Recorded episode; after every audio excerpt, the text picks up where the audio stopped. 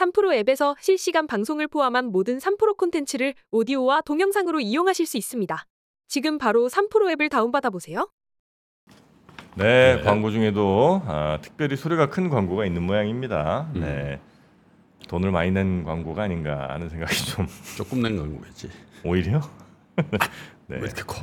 밸런스 밸런스를 저희가 잘 맞춰드리도록 하겠습니다. 내일부터는 확실하게 좀 맞춰보겠습니다. 네.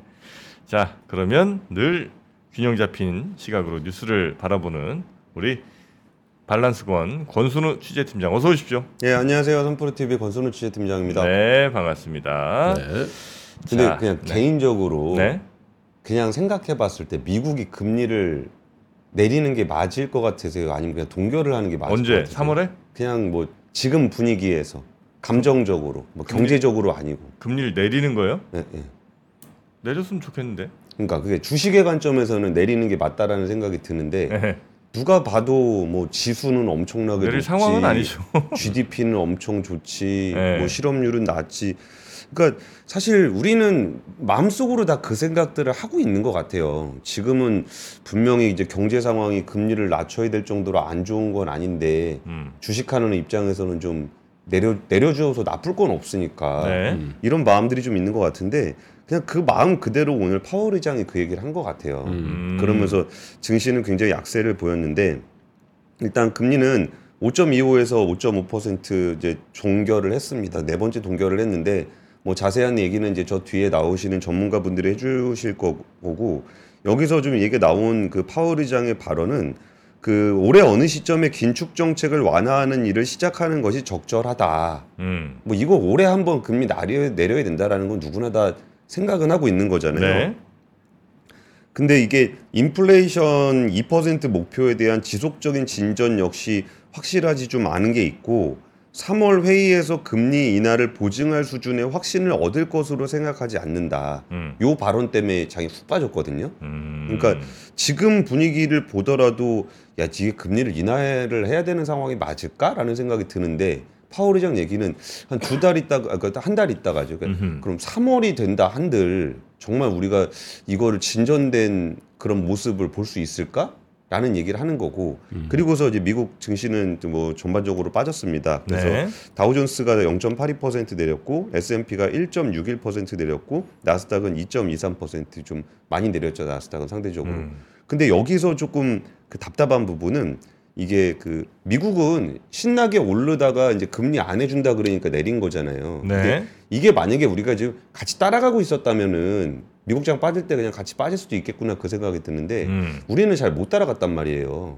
근데 또 이런 얘기도 나오게 되면 우리는 사실 그럴 이유도 없는 거니까 미국은 미국 입장에서 금리와 시장이 같이 움직여요. 음. 근데 우리는 입- 입장은 좀 다르잖아요. 네. 근데 또 미국 시장에 영향을 받을 수밖에 없지 않나라는 생각이 좀 들어가지고 이제 전문가분들의 좀 해석을 좀잘 보셨으면 좋겠습니다. 네. 그 첫 번째 뉴스는요. 삼성물산이 그 1조 원 규모의 자사주를 소각을 하기로 했습니다. 네. 그럼 결국은 우리가 믿을 건 뭐가 있냐? 그러니까 업황이라든지 매크로한 경제에서 이렇게 출렁출렁하는 거는 우리가 어떻게 할 수 있는 부분이 아니에요. 그러면 우리 기업들이 우리 주가가 좀 안정성을 가지려면 어떤 게 필요하냐면은 투자자들한테 당신이 투자를 하면은 이익이 음. 됩니다. 라는 부분을 보여줄 수 있는데 네. 성장을 얼만큼 하겠습니다라는 거는 확신을 줄 수는 없잖아요. 음. 근데 우리가 벌고 성장을 하면 이만큼은 주주들과 함께 나누겠습니다라는 거에 대한 신뢰가 굉장히 필요해요. 네. 음. 어, 기껏 돈 벌었는데 대주주가 다 빼가고 경영진이 다 빼가고 하면은 그걸 누가 주주들이 거기다 저기를 하겠어요. 투자를 하겠어요. 그러면 이게 주주와는 조금 한다고 해서 주가가 오르나? 라는 생각을 하실 수 있어요. 음. 네. 단기적인 시각에선 그럴 수 있습니다. 지금까지 우리나라가 그래 왔고요. 뭐 자사주 매입한다, 소각한다 기사 나오면 아니면 발표하면 그날 주가 올랐다 다음날 떨어지고 이런 것들이 좀 경향성을 좀 보이는데 이게 이제 꾸준하게 그렇게 해가지고 신뢰를 얻게 되면은 장기 자금들이 하단에 깔아줘요. 이렇게 쫙 장기 자금들이 여긴 안정적으로 갈 거니까 이걸 하단을 쫙 막아주는 효과가 좀 있는데 그러니까 위에 이제 시장의 변동성이 생기더라도 밑에를 좀 장기 자금들이 막아주는 거 요게 이제 지수 전체를 좀 끌어올리는 효과가 좀 있거든요. 음. 그러면서 어제 굉장히 좀 특이한 일이 있었는데 기아의 시가총액이 현대차를 넘어섰습니다. 기아가 현대차를 넘어섰어요? 예, 예. 그럴 것 같더라고 하는 게 한 1, 2년 동안 하는 게 예. 기아는 굉장히 견조하게 움직이는데 현대차는 하얗게. 그러니까 뭐 사실 그 자동차의 품질이라든지 판매량이라든지 뭐 이런 거 보면 현대차가 좀 더 많죠. 네. 그리고 연구 개발도 현대차가 더 많이 하긴 하는데 주주 환원에서 조금 기아가 조금 더해요. 음. 그런 부분에 대한 평가가 요새 좀 많이 나오고 있어요. 네. 그러다 보니까 어제 기아가 현대차를 역전하는 일이 벌어져서 근데 그것도 희한한 게요. 기아 현대가 어쨌든 그 현대차 그룹의 음.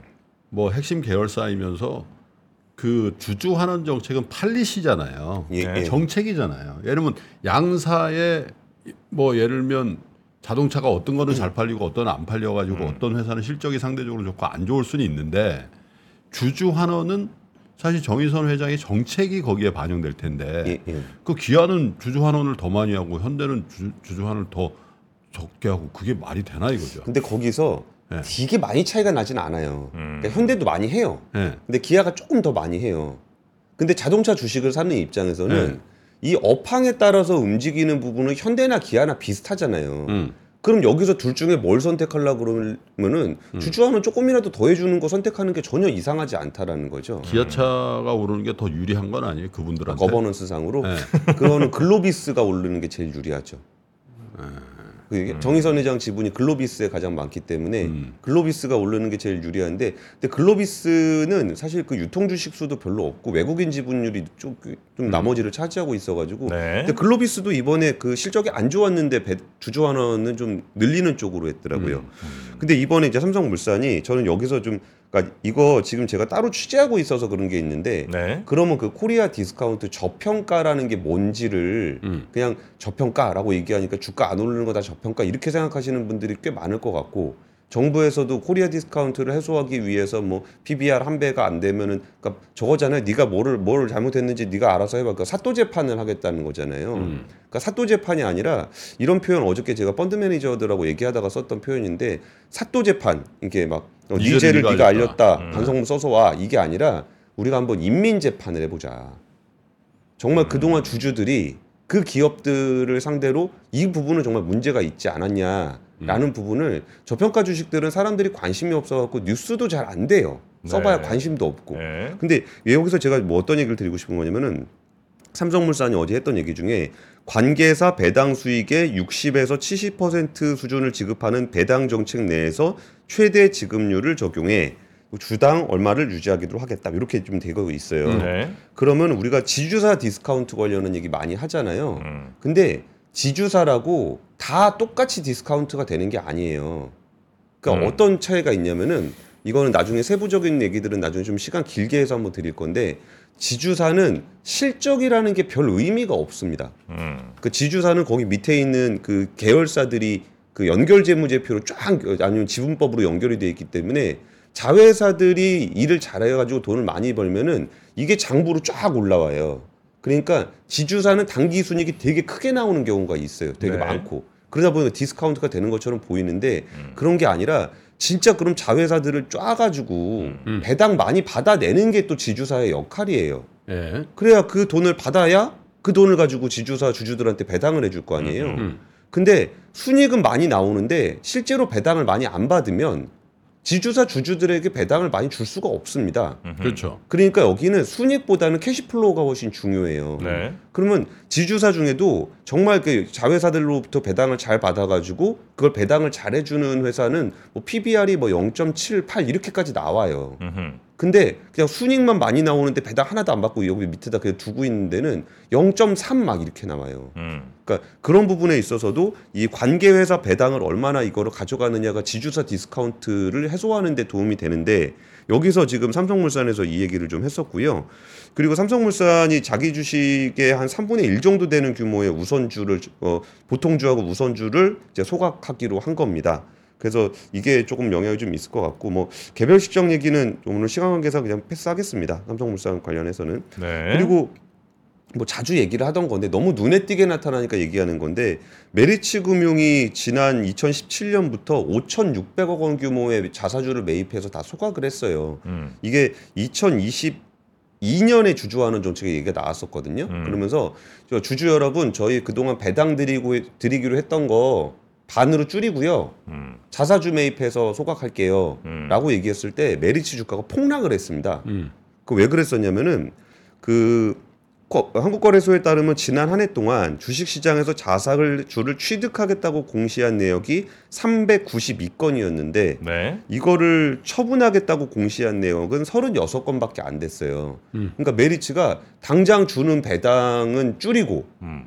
그 돈을 가지고 자사주를 매입하겠다고 소각은 언제 할지 모르겠다고 음. 야 자사주 이거 싹 매입해가지고 승계하는데 쓸라 그러나 보다 네. 그래가지고 주가가 폭락을 했는데 그 이후에 진짜로 자사주를 막 사더니 음. 자사주를 막 소각을 하는 거예요 진짜로 네. 어, 어, 그, 어 진짜 저렇게 하네 하네 하네 하다가 야 이거 진짜 할라나 보다 음. 그러면서 금융회 그 금융회사 중에 유일하게 PBR 한 배가 가 있어요. 음. 그러니까 이런 것들이 처음에는 이거 한두 번 하는 걸로 안 믿는다니까요. 음. 그러니까 일시적으로 자사주 한번 소각하고 자사주 한번 매입하고 이러면 안 믿다가 음. 이거를 몇 년 동안 누적되면서 왜 그 기업이 그렇게 하는가를 좀 투자자들한테 신뢰를 주게 되면은 디스카운트가 실제로 이제 사라지는 그런 사례들을 좀 눈으로 좀 보여줄 필요가 있고 여기에다가 연결해서 하나 설명드리면 이거는 뭐 별로 상관없어 보이는 뉴스기도 한데 테슬라의 주식을 아홉 주를 가진 주주가 일론 머스크가 74조 원 규모의 보상 패키지를 받은 거에 대해서 스톡옵션 지급 과정에 결함이 있다고 소송을 제기를 했어요. 네. 그랬더니 그 델러웨어 법원에서 그 판사가 어, 머스크 CEO가 테슬라를 지배하고 있고 그 이사회가 보상을 승인하는 과정에서 큰 결함이 있었다.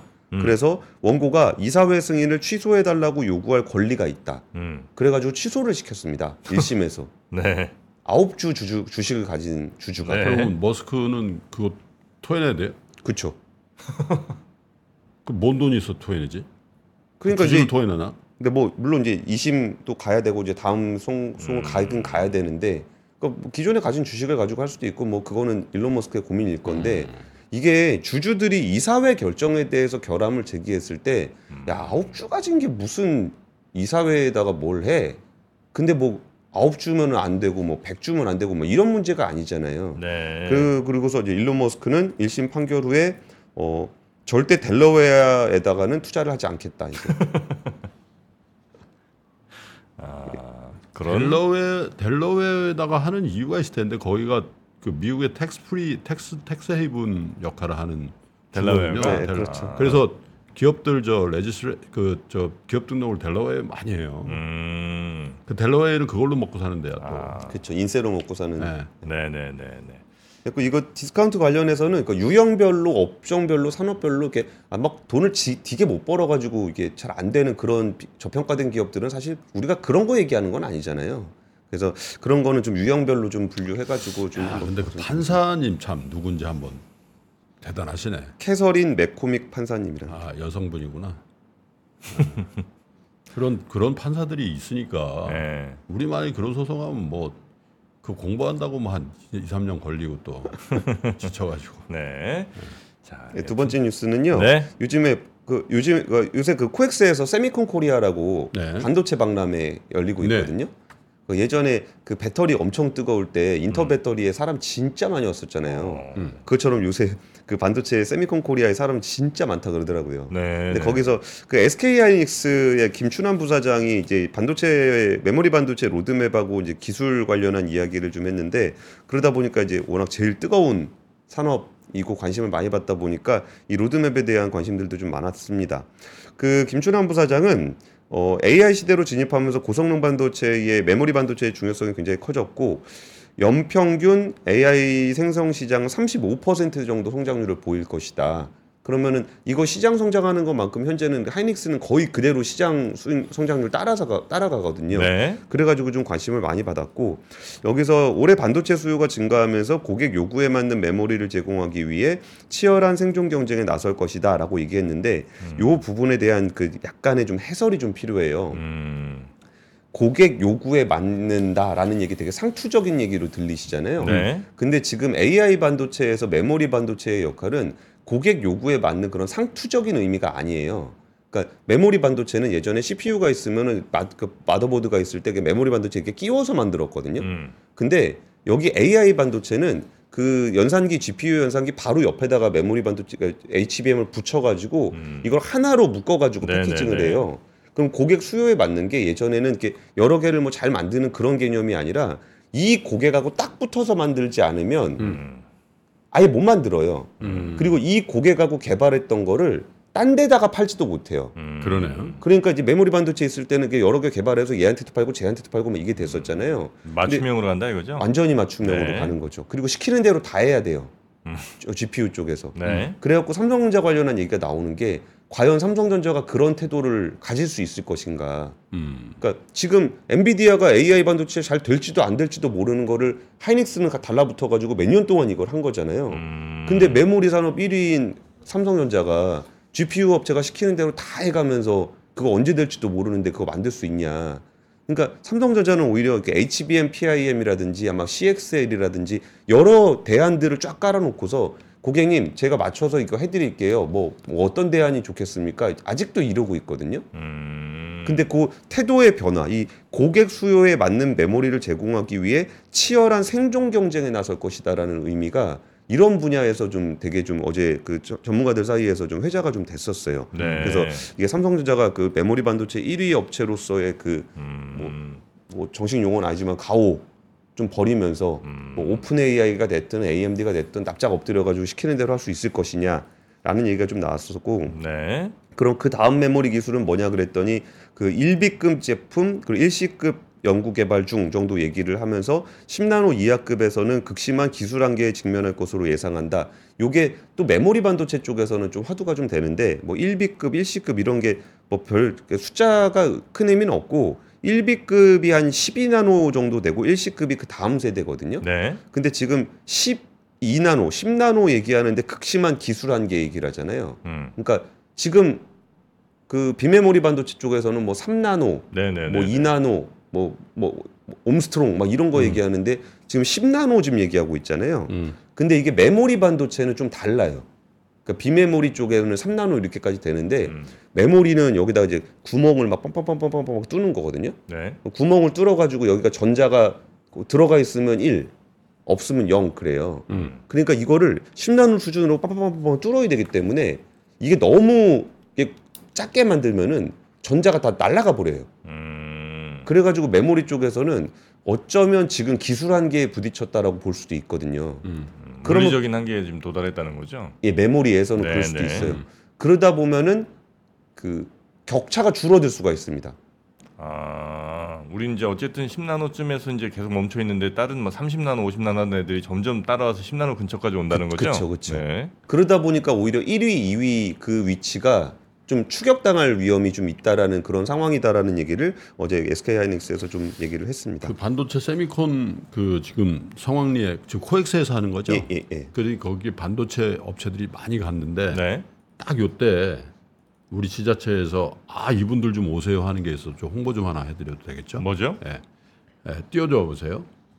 예, 구미시에서 예, 수도권 투자 유치 설명회를 하는데 저기 보시면 대상이 반도체 소재 아. 부품 기업들이에요. 오늘입니다. 2월 1일 12시에 그 코엑스에서 얼마 안 멀어요. 스카이브 컴버에서 17층 예, 여기서 하는 하니까 반도체 소재 부품 기업 관련된 사업하시는 분들은 음. 저기 가시면은 구미시에서 어마어마하게 좋은 패키지를 드리, 음, 네, 주시고 네, 네, 네. 투자 유치를 해준다는 거예요. 식사도 제공하고 뭐 여러 가지 정보를 어, 드린다고 밥도 하니까 준다고요? 우리는 또 가서면 안 되지. 아니, 아니 우리 말고. 밥 드리죠. 네, 그래서 오찬도 드리고 하니까 네. 12시인데 구미시에서 굶겨 보내시겠어요. 아. 그래서 수도권 투자 수도권에 있는 기업들 예, 비싸잖아요 여기. 네, 네, 네. 여기 구미시 한번 아. 가보시기를 바라겠습니다. 지난번에 한번 그 강연 가셨다가 네. 또 이런 좋은 이건 그 무료예요. 제가 무료로 그냥 네, 네. 정보를 자발적으로 보셨군요. 좋은 일인 것 같아서. 네. 구미의 특산물은 네. 마이 구미 구미 네, 반도체죠 반도체. 염소죠 염소 네. 염소탕. 예, 세 번째 뉴스는 네. 그 바이오 얘기를 좀 드리려고 그러는데 이게 그 바이든 대통령이 네 가지를 얘기했습니다. 그 처음에 당선되자마자 네. 바이오, 반도체, 배터리, 히토류.